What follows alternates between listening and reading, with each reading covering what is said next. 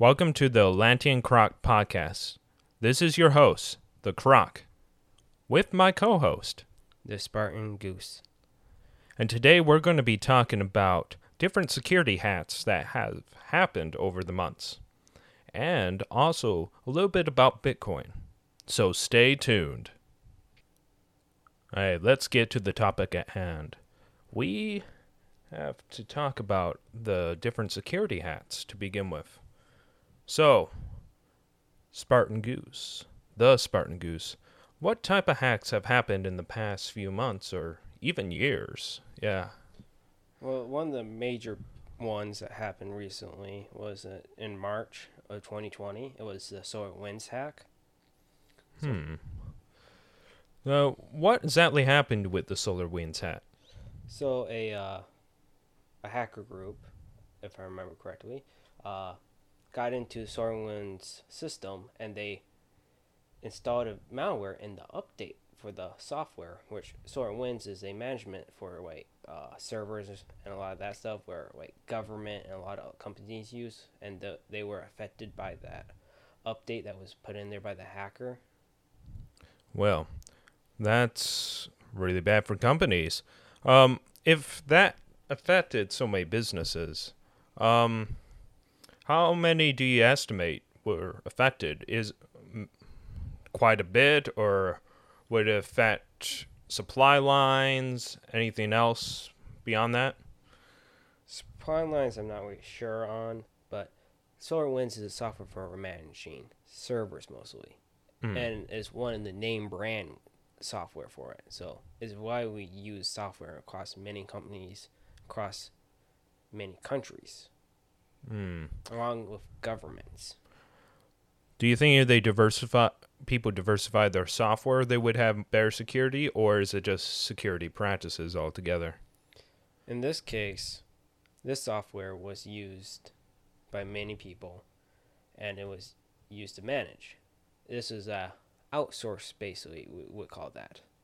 So another company made it, and the company is basically outsourcing stuff to use that software instead of making their own software to do that. Making your own software will be more actually secure, per se, because your source code can't be tampered with from people outside of the company. I see. So that wasn't the only hack that happened this year. Don't you have a list of a few hacks that happened? Yes, I do. One from the article I'm looking at is Security Boulevard, the 10 major cyber attack witnessed globally in 2021. Channel 9 was hit by a cyber attack. Channel 9, the news agency? It's the Australian broadcaster. Oh, I see. What details specifically about that one does it say? So basically what happened was the broadcaster couldn't show any information or any channels on Sunday. News bulletins or anything. It was basically they couldn't show anything. They were affected to the point where they couldn't do that. So just service down for a little bit. Pretty much. Another major one was Harris Federation. Harris Federation. What type of company is that? It's a London-based company. And they were hit by a ransomware attack. Oh, really? And it was on schools, too. Could you explain for people listen to us what exactly a ransomware attack is? So what a ransomware essentially is somebody downloads something, and then it'll start encrypting the computer, and then saying, if you want your information back, call this number or pay to this place, and then we'll send you the key to unlock it, which is actually not guaranteed that they're going to do that. True. And don't they do a lot of times cryptocurrency for this? They suggest that you pay them in cryptocurrency rather than regular dollars and stuff. If you pay them in regular dollars, it's easier to track. With cryptocurrency, it's a lot harder to track. I see. And they use obscure ones, don't they? Yes, they'll use the most obscure ones, and they'll probably bounce it around through a few cryptocurrency wallets, most likely to throw off. Mm. So what was one of the major ones that is on the list that you have there? Do they have the one from the oil pipeline hack? In this list, it's not exactly there. A lot of these articles with these lists do not have the pipeline because it's one of the newer ones. I see. But this list has like a Florida and water system hack. Okay. That would have been pretty devastating. Water, and is it like a city or like their big water system? So from what I understand from the post, it's basically a cyber criminal attempted to poison the water supply. Interesting. By increasing the cleaning stuff in it. Oh, so like chlorine or something else, whatever they use? Yeah. Not exactly chlorine. It was a different chemical. Oh, really? Oh, man. They caught on to this pretty fast. They must have. Oh, yeah, because water's a vital resource. So a lot of these hackers seem to be targeting vital systems to different infrastructures, because there was the oil pipeline. That's a big resource. There's water, like you just mentioned, food supplies. Well, actually, they're not exactly targeting them. They're just targeting wherever they can so they can get money. Mm. Do you think any of them are targeting specific ones? If they were, those would most likely be state-sponsored hackers. Interesting. Because to the point of a view of a cybercriminal, the standard one is, we want money. How can we do it so we can get money?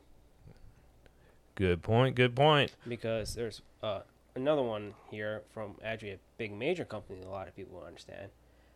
Microsoft Exchange had a mass cyber hack. Microsoft Exchange. So which portion of Microsoft is that exactly? I'm not exactly sure what portion that is, but it affected millions of clients around the globe. So it's probably a business software by the sound of it. They took vulnerabilities in Microsoft Exchange server, so it's a type of software. So they targeted basically almost like a hole in their server, or a backdoor almost. Essentially, here a little bit more information is 9 government agencies and about over 6,000 private companies in the U.S. were affected by this attack. So, do you think any of these hacks are collusion with any other hacking groups around the globe? Or is it just individuals, kind of like a standalone complex? Or is it, you think they're all working together? A lot of them are what I would say mostly be standalone. Okay. Because it's for profit.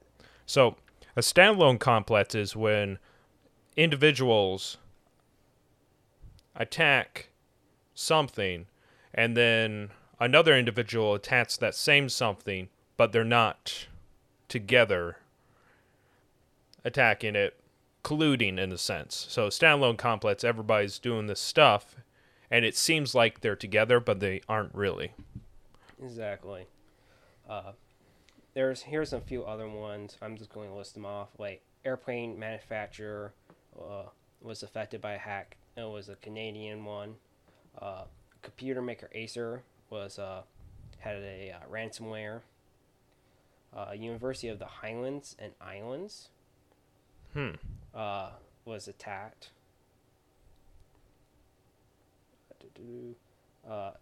Sierra Wireless. A Celion supply chain attack was another one. Oh, what's a supply chain attack specifically? Is it just attacking a supply chain, or they had a different type of hack? So from the what information I'm reading about this, it was the breach was targeted a transfer system where it basically affected those systems and got caught in the crossfire, which interesting.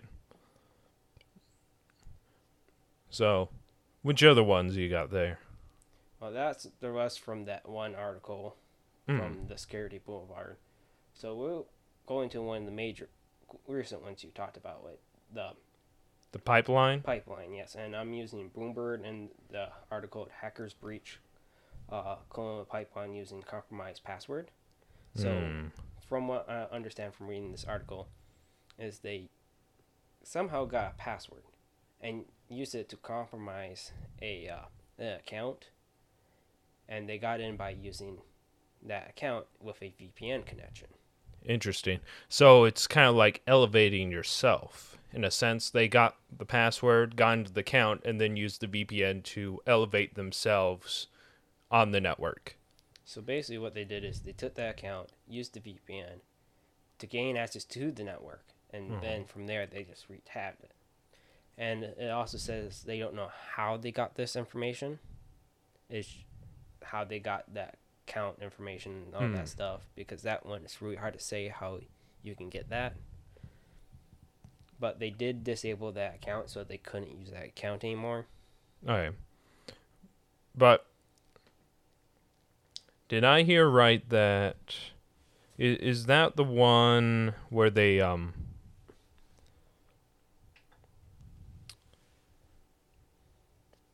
paid off the hackers?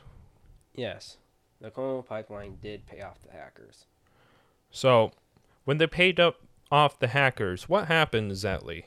Do you know? Or speculation? Or so, well, if normally when you pay off a hacker, it's usually ransomware. So they had ransomware affect them. And basically, they just paid them whatever price they asked for so they could get all their information unlocked. Wasn't it like 4 million or something like that? I think it was 5 million. Okay.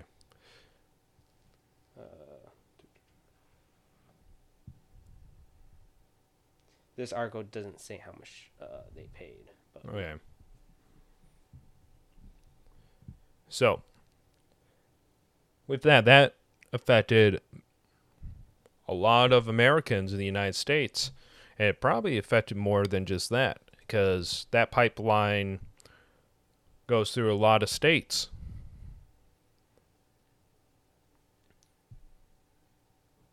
It mostly goes on the eastern coast, I believe. Yes. A lot of the eastern ones and below, it was just the section. It affected about 14 states, I believe. Yeah, I believe it was over in Texas to like West Virginia. Very long pipeline. So, what about the other one, the meat processing plant? Yeah, okay. I'm looking at the article, another article, and it said about nearly $5 million was paid. Oh, for the... Colonial Pipeline. Yes. Okay, the meat. For the meat company, I couldn't find any information how the hack happened. So they're probably keeping it under wraps, or they just don't know.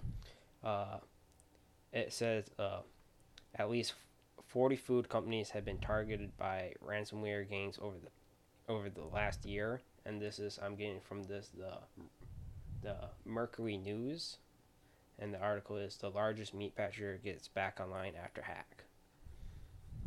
Okay. Interesting. Do you think all these hacks, because people have been hacking for a long time, but do you think that since we had that pandemic, everything closed down, do you think hacks have been getting worse and worse because of the inability of companies to adapt early on? And when they try to adapt, they didn't fully integrate everything to make security a primary addition to their setups. It was part of it, but not all exactly that. Okay. So first off, the pandemic gave a lot of people more time on their hands. Okay. More time to do whatever.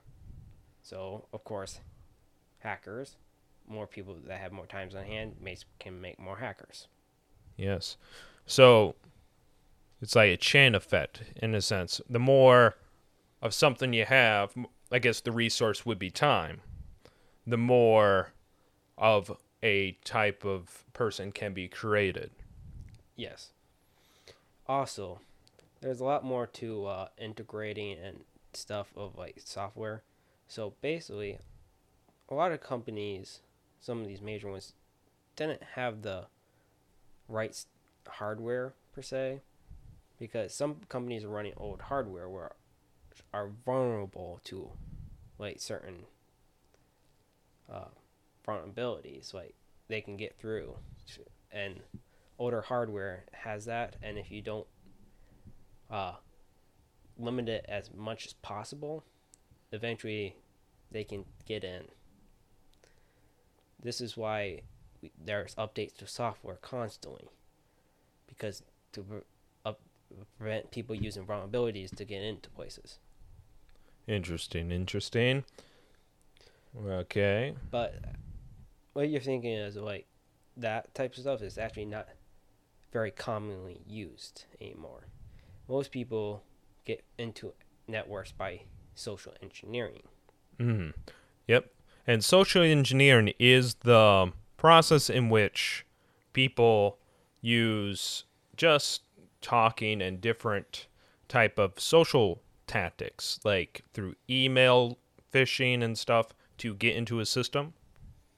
Yeah, the spear phishing is usually the email. There's be like I'm the king of Africa and I have an inheritance I need to give to you, and if you send me your account number, I can do that for you right away and give you that $8,000 of investment. Something like that, some kind of phishing like that. Yes, a lot of times when you look at the emails, you need to look at the address it's coming from, and you want to look in the detailed address, because sometimes that can be spoofed. Yes. Yeah, sometimes it depends on your email thing, right? Because some of them you could just hover over and you could see the address right off the top. For example, if your company is like abc.edu or something like that. Yeah. And it says something weird like syzabc.edu syz. XYZ towels are us. That's an example of it not being a real example. Yeah. You want to make sure that. Also look at the spelling. Oh, yes. Spelling inside the email, correct? Yes, and any images and logos, because they're going to be slightly off most times.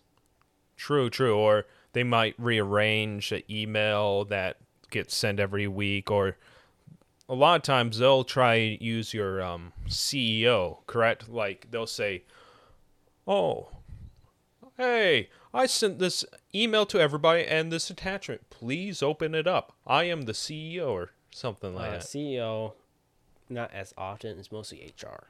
Well, I have seen it where a CEO has sent me something and it was not legit. They sent it from some weird account. They were trying to fish. I said, no way, Jose. To the trash with you. Ye. A lot of times they would use HR saying, we need this document filled out as soon as possible and send back. Yeah.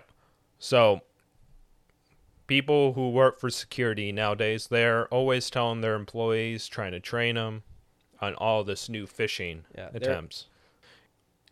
There's some amazing things that are out there now, because when I was doing research for one of my classes, we're doing AI. Oh, yes. And our paper, my group paper, was on AI. Mm-hmm. One of the things we talked about is like deep fakes and social engineering. Yeah, deep fakes. That's the new horizon of... did you ever see that Disney movie, one of the Star Wars ones? they did a deep fake of a guy who wasn't alive anymore, but they needed an actor to kind of act as him. So they basically superposed his face over the other person. So that's kind of like a deep fake in a sense? Not exactly. Oh. Well, that's a visual thing, but you're talking about audio specifically. Well, audio, video, they go hand in hand. Usually there's a different name for that one. Okay. Because you're just slightly modifying. Deepfake is completely fake. Oh, interesting. So there's one of the most famous deepfake ones is of Obama. Okay. Where they basically, they took his voice, took his looks and his facial expressions and ran it through software. Okay. And then made him give a speech on whoever they wanted. Interesting. It wasn't the best sounding, but it was quite new, that type of thing, at that time when that came out. Just think, over in Japan, they use AI to sing songs. How far off will it be? Will it be till what we watch won't be true at all?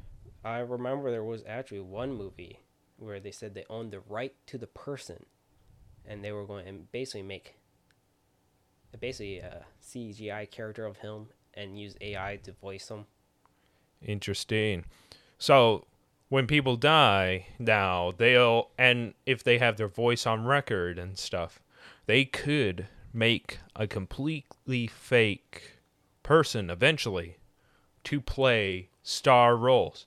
Think of this. Brad Pitt will be a star forever, even after his death.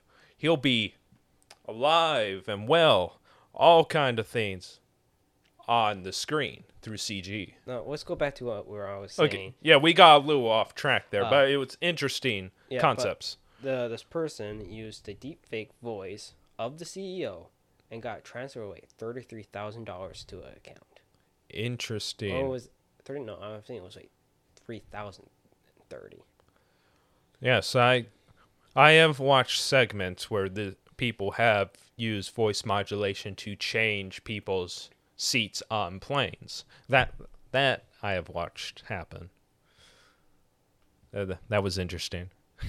Just a lot of amazing things that can come out of technology. There's also Samsung Neon, which is a project from Samsung, where they're basically making an AI person to do like business work, like a receptionist, like a flight attendant in the airport, telling you which port you have to go to. Well, all new stuff. Pretty soon they'll have artificial intelligence tell us what to do. AI bosses. Future or not? Essentially, that's what ads are, what people when they're doing data studies, they make the AI do the work, and then the AI just basically tells them, here's the information. Interesting. Yes, such new technology, such dangerous technology too, in the wrong hands, that is. Right? Is there any right hands? I like my security. I don't want my information in anybody's hands, but it's really unavoidable. Yep, really. If one company has it, basically all companies will have it. Yeah, so what's the definition of security again? Isn't the feeling of being secure not actually being secure? Well, in the security field, that actually has changed. Oh. It used to be feeling secure, and now it became, when will the breach happen? Interesting. You have to think like a hacker to prevent the breach from ever happening. So be, what is that, a proactive employee instead of a reactive employee? Essentially, yes. Yes. Wow, hacking. New on the horizon. Ooh. So, want to get into our next topic, or you wanted to Well, there's actually one more major hack you forgot about. Ooh, what is this one? Well, I have BBC up for their EA gaming giant hack. Oh, yes. Source code stolen. I remember that EA had their source code taken away from them. Ooh. And what exactly happened with the source code? How did they get in, or is there any information about that? Unfortunately, there wasn't any information on how they got in. It's probably most likely a phishing attempt. That's generally how they happen. Or if a compromised account. Because true. A lot of time for password hacking, they don't use brute forcing.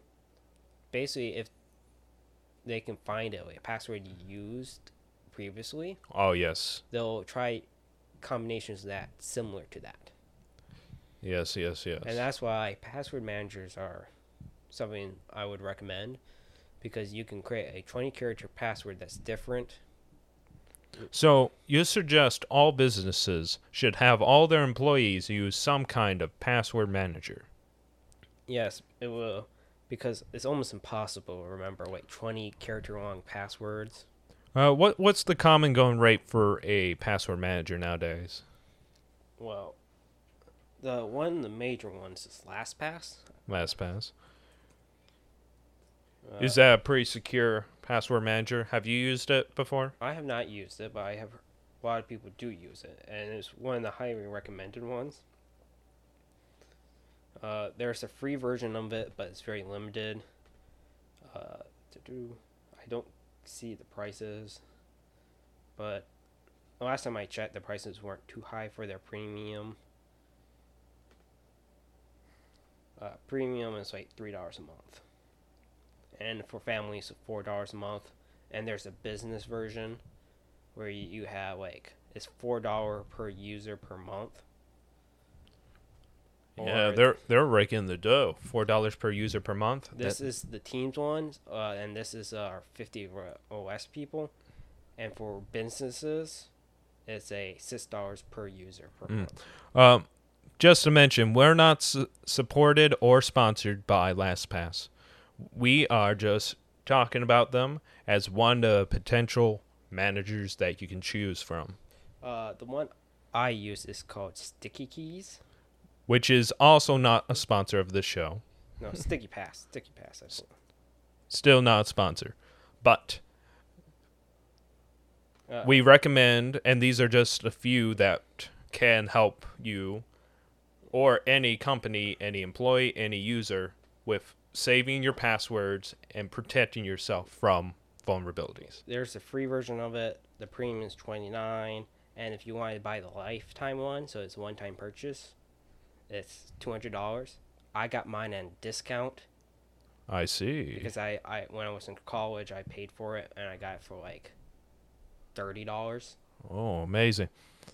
Maybe they'll have another discount, but not through us, because we are not sponsored by any of these password managers. So, password managers. There are a lot of them. I think Dashlane is one. And you could just look them up. I would look them up and see which one's best for you. Yes. Per se. Because Google has one, which I don't recommend that one, because that's probably the most insecure one.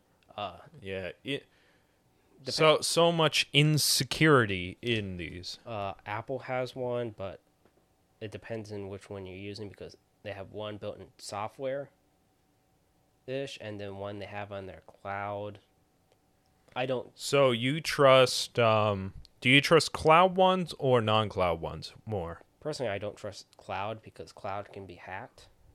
Yes, just like any other server, because it's on somebody else's network. Yes.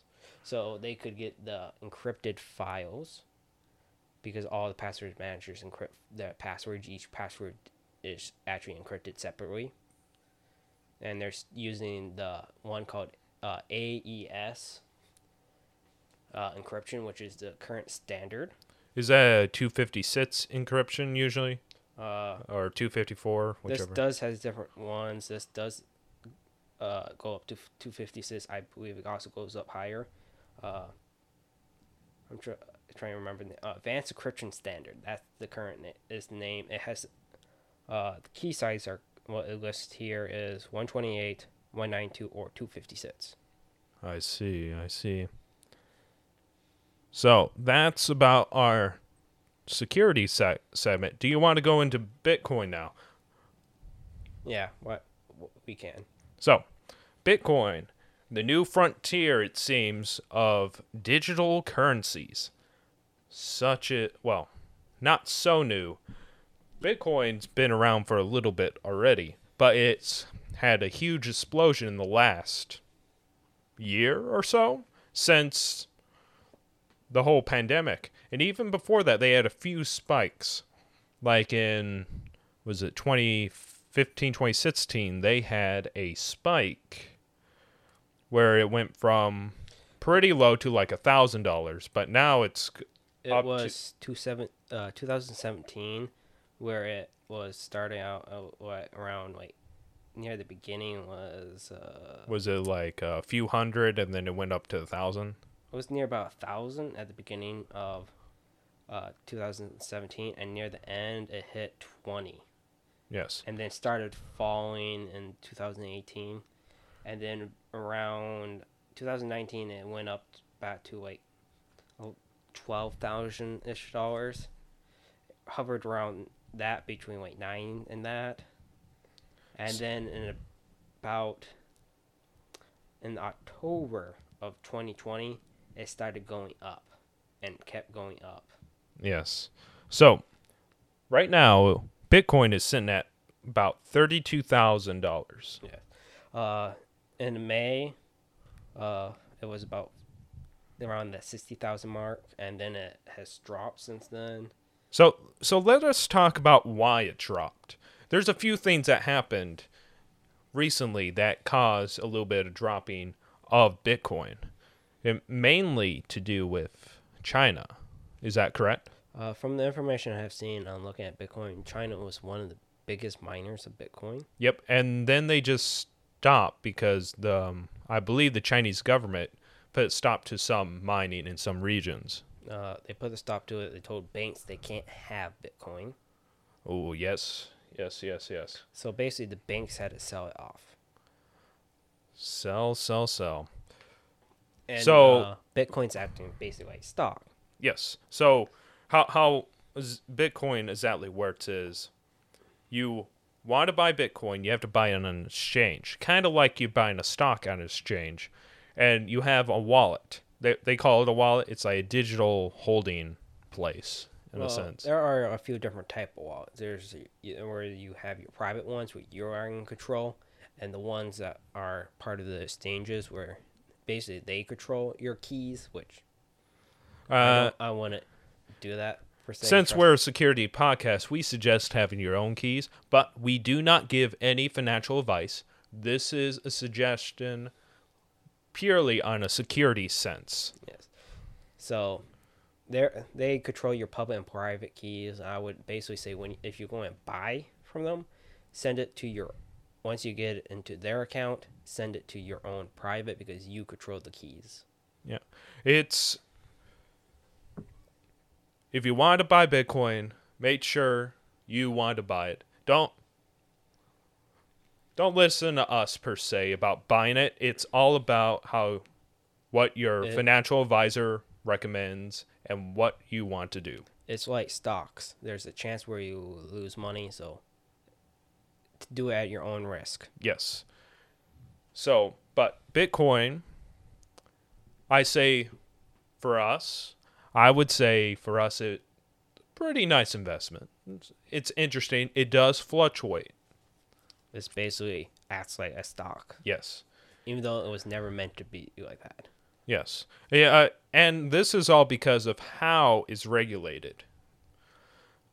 Because the initial plan for Bitcoin was to be used as a real currency, not as a... Right now, it's being used as a value holder. Basically, it holds value of money you put in. And then you can transfer it to another person. Right. Also, for Bitcoin, It's not available in all regions. That is true. And it is also tax differing in each country. Exactly. Some countries don't allow Bitcoin. I forget the list. I believe Wikipedia has a list, because if you look at the Bitcoin website, they'll show you a list. Yeah. Wikipedia is okay, but I would suggest use multiple sources to source things. Yeah.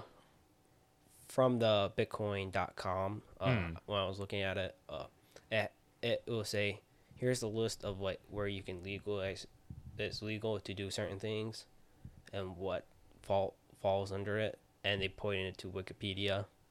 So you can look at Wikipedia as a point, and then from there, research it more, because it's, of course, they don't give you all that information you need. Yeah.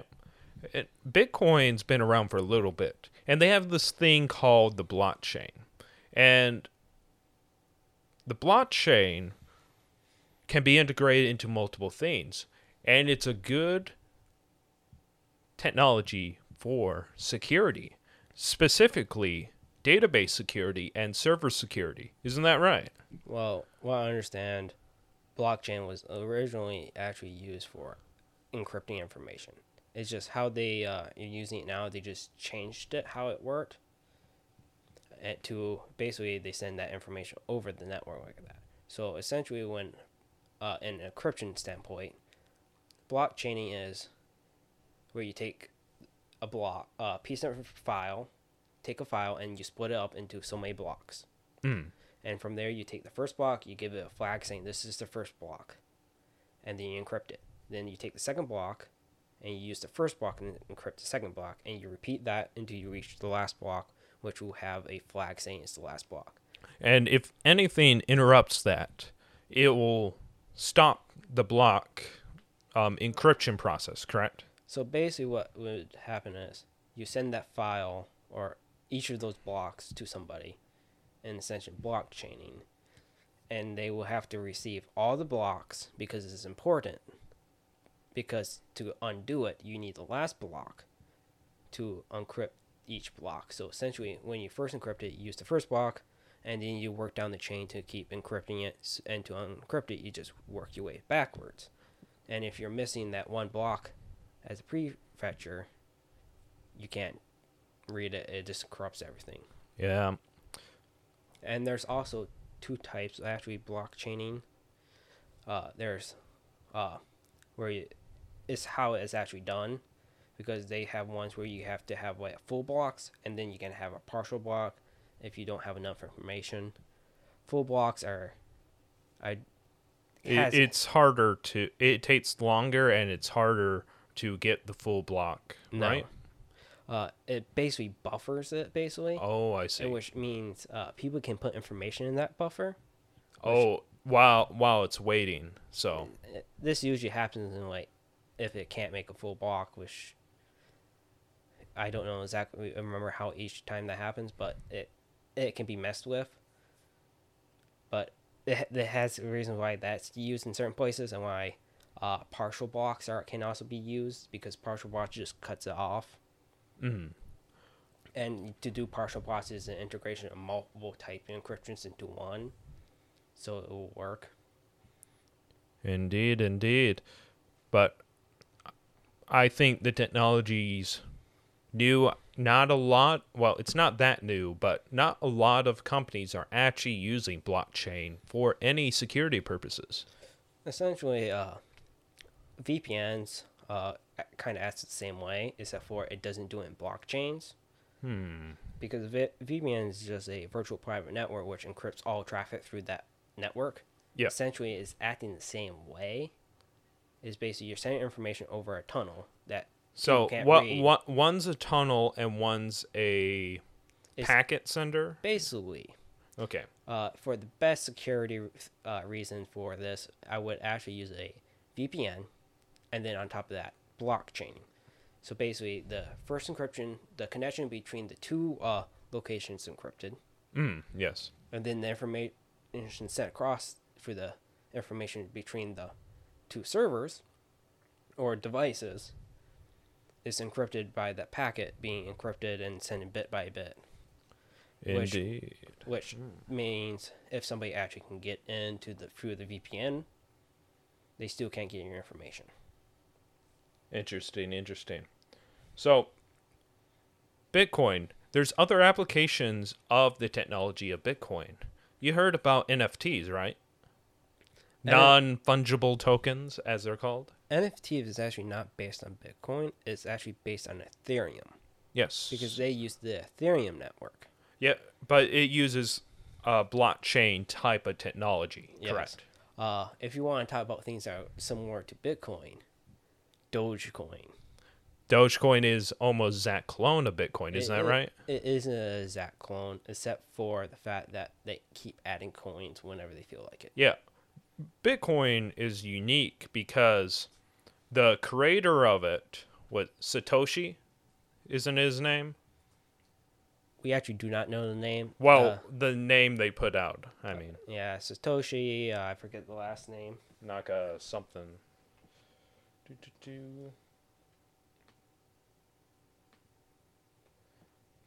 But basically, you don't know exactly who created it.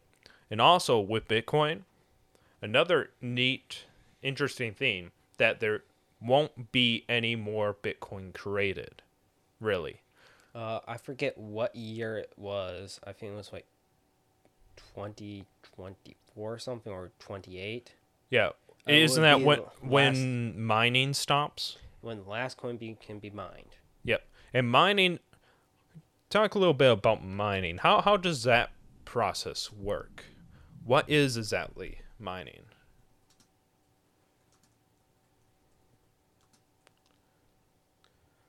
For that number, okay. So this is what the information I'm getting off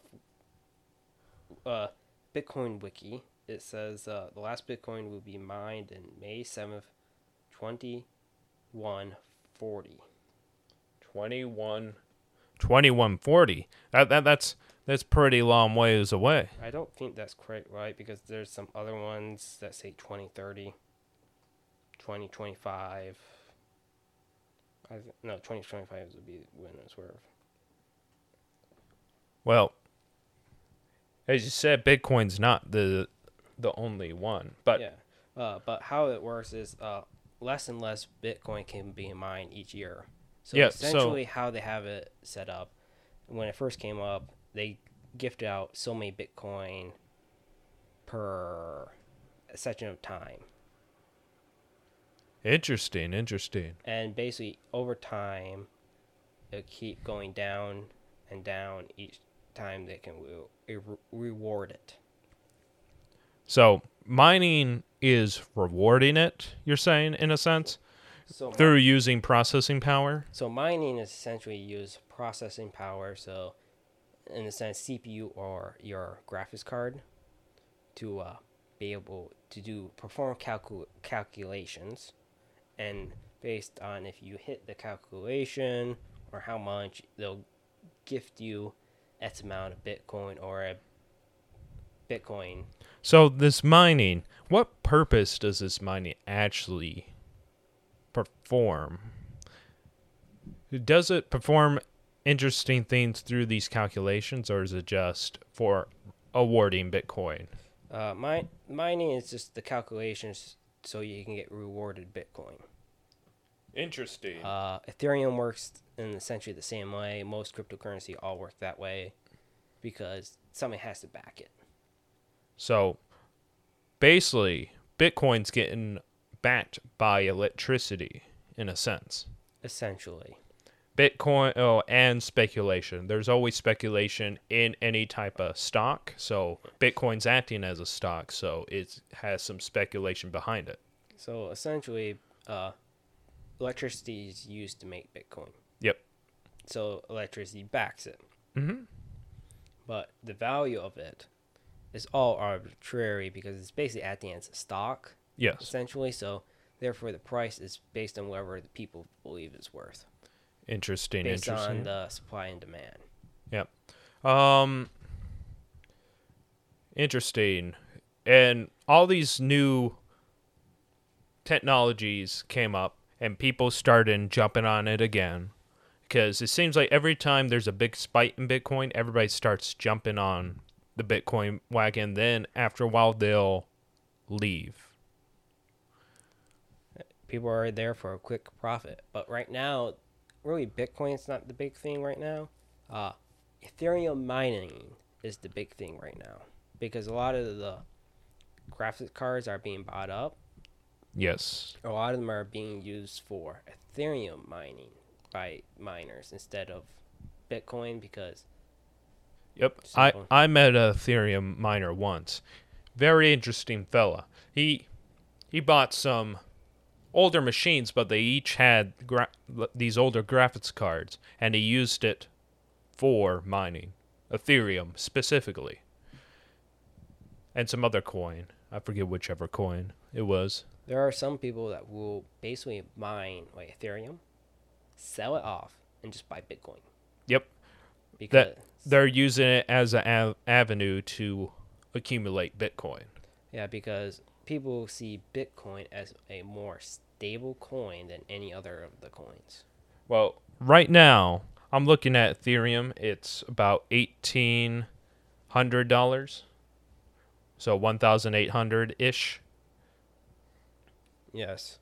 Bitcoin and Ethereum are usually the highest two in prices, and followed by like Bitcoin Cash, Litecoin, all the basically your gamble coins. Which, if you want to buy those coins, don't take any suggestions or anything from us, because we are not suggesting. We're just bringing the facts to you. Buy coins as you want. Basically, they consider basically all the other bitcoins or things like bitcoins, electronic currencies, as basically penny stocks.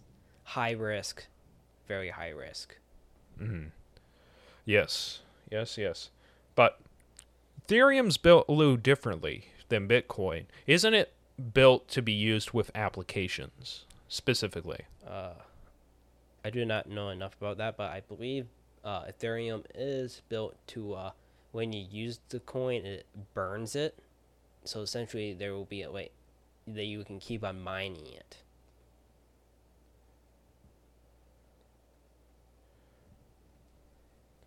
So Ethereum, they all say these are decentralized coins.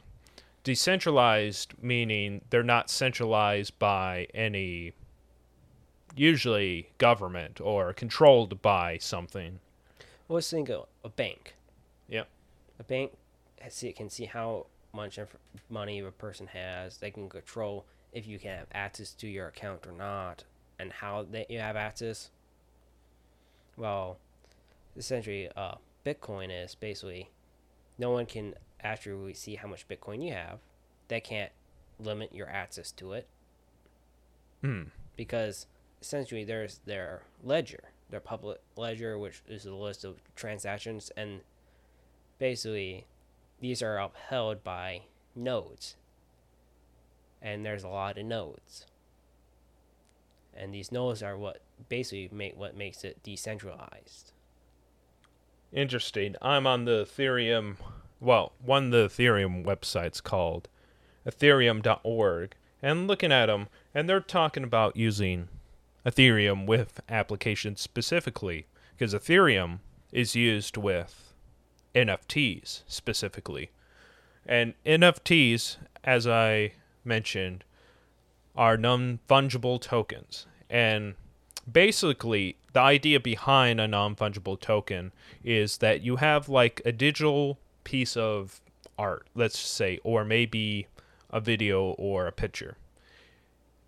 You can tie Ethereum to that item, the picture, and then you can track where that picture goes, since the Ethereum is tied to a blockchain.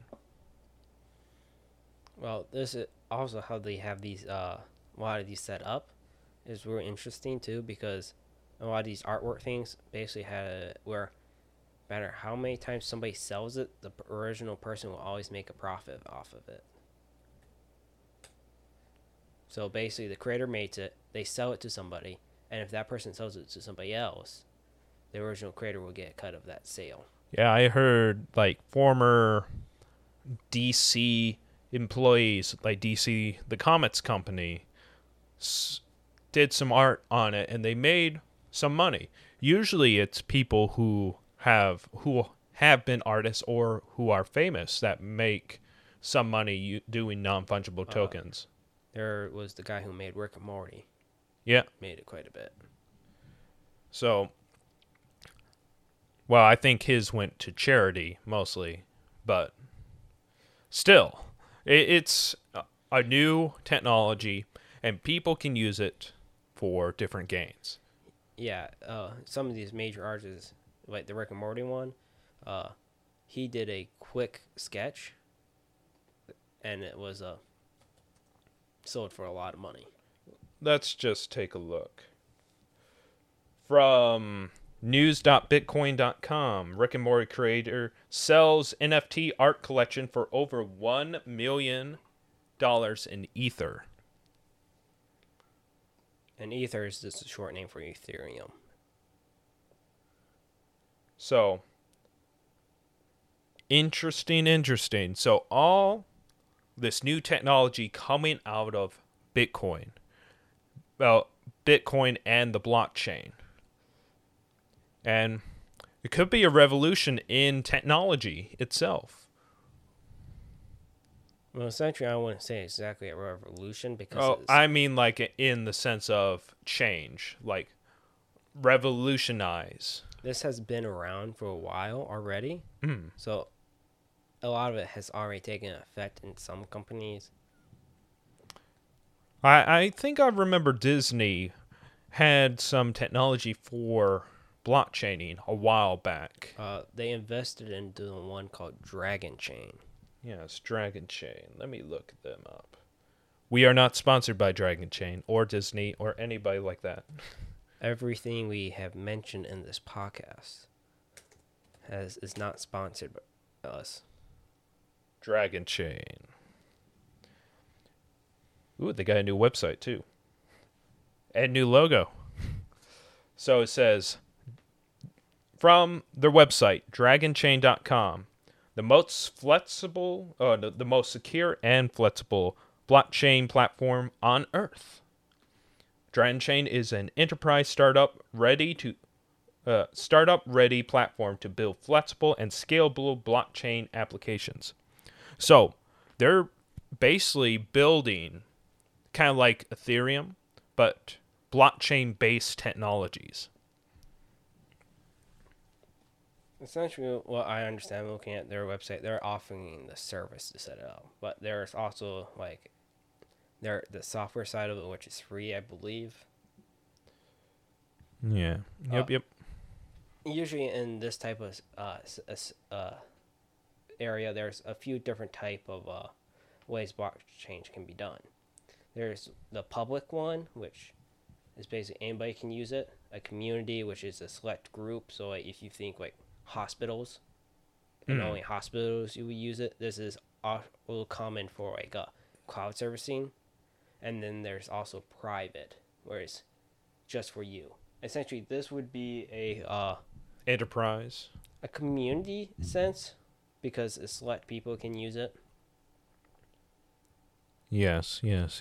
But new technologies, NFTs, blockchain. What can't you do with Bitcoin? Now that's the question. Probably a lot of things, actually. Yeah, you can't do a lot of things with Bitcoin, can you? Or any of that new technology. Well, I would love to have a new graphics card. But that's not happening with the current crisis and in chip manufacturing, specifically. A lot of them are limited on how much, whatever the material you use, they have to do. And they're also at max capacity because chips are also in high demand. Yes. Everything nowadays uses chips, from cars, from microwaves, from toaster ovens. Your blender. Yes. Do we actually need all these chips and these technologies that we're getting? It can help people, Well, interesting. But how can it help people? Well, you ever heard of the Internet of Things? Yes. What's the acronym for that? Or IoT? IoT.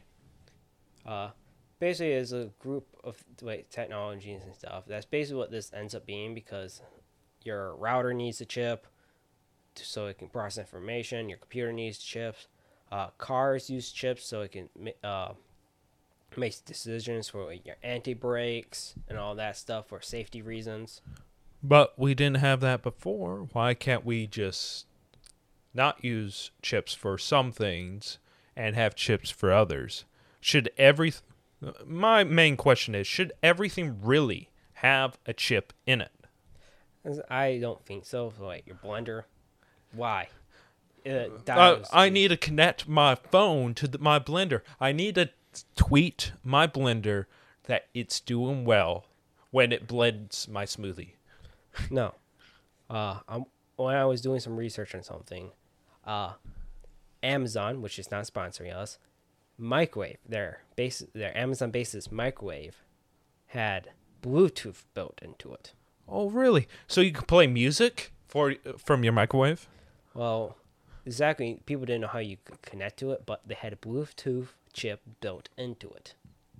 Man, it sounds like a hacker's paradise. Can I hack your microwave with my Bluetooth? There was, I forget what it was. It was a toy teddy bear thing that had Bluetooth, and somebody figured out how to hack it so they could send weird messages or monitor things with it. Yes. So this is also leads to another field of security. Let me tell you right now, Bluetooth is not the most secure thing. Yes. Bluetooth, first off, it's line of sight, so you have to be pretty close. But also, Bluetooth doesn't always have the securest form of how they send their packets, right? It's also all depending on what standard you're using too. Yeah, they're always updating standards and all this stuff, but you know, hey, standards can get weird names because look at USBs. They have weird C B A. What letter should we use next? C B A are usually the types of connectors, but the number like USB 1. USB 2, USB 3, 3.1, they have 3.2. You could do some cool things with Bluetooth. Don't get me wrong. You can do Bluetooth mesh nets, and those are pretty cool. But that brings us to the point. Now that we're getting all this new technology and stuff, do we really need chips and everything? Like, do we need chips tracking us? Because this then gets into tracking other devices, because you could bounce off a bunch of Bluetooth networks and other things to see what devices are around you. Cell phones. Yep, cell phones specifically. All you really need is 3 towers to find somebody. Yes. That leads into triangulation. You need 3 points to triangulate anything, just like how they do earthquakes. Earthquakes, they do the same thing. They use triangulation from 3 different points, and they can figure out where exactly the epicenter of an earthquake is. Same idea for phones. Yes. So, Bitcoin, security, all that, great topics.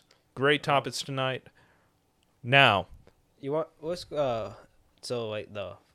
triangulation stuff. When I was in my encryption class, we were talking about phone encryption, mm-hmm. and how that is done, and it's really interesting how that is done. Do you want to save that for next week in our next episode, or? Sure, why not? Yes. So, this is the Croc. I'm speaking with my co-host, the Spartan Goose. Is that right? Yes, and all the companies we mentioned in this podcast are not sponsors, and anything about financial stuff, we are not financial advisors, and don't take us at our word. Go to your financial advisor and ask them, because they have been trained to do this. Exactly. And have the certification. Anyways, next week, we're going to be talking about a few different things. We're going to be talking about, what was it specifically? How phone network works with an encryption. Yes. First that, and we'll be talking a little bit about different type of viruses. Mainly Trojans, maybe some worms, and how to protect against certain types. Actually, the best word to say is malware. Because Indeed. Malware is the covers all that stuff because they're viruses is one type, and I forget off the top of my head. Viruses, worms, and... Yeah, they all act differently. They all fall under malware, which stands for malicious code. Yes. So, we will be talking a little bit about that. So, this is the Croc, Spartan Goose, signing off, and keep going.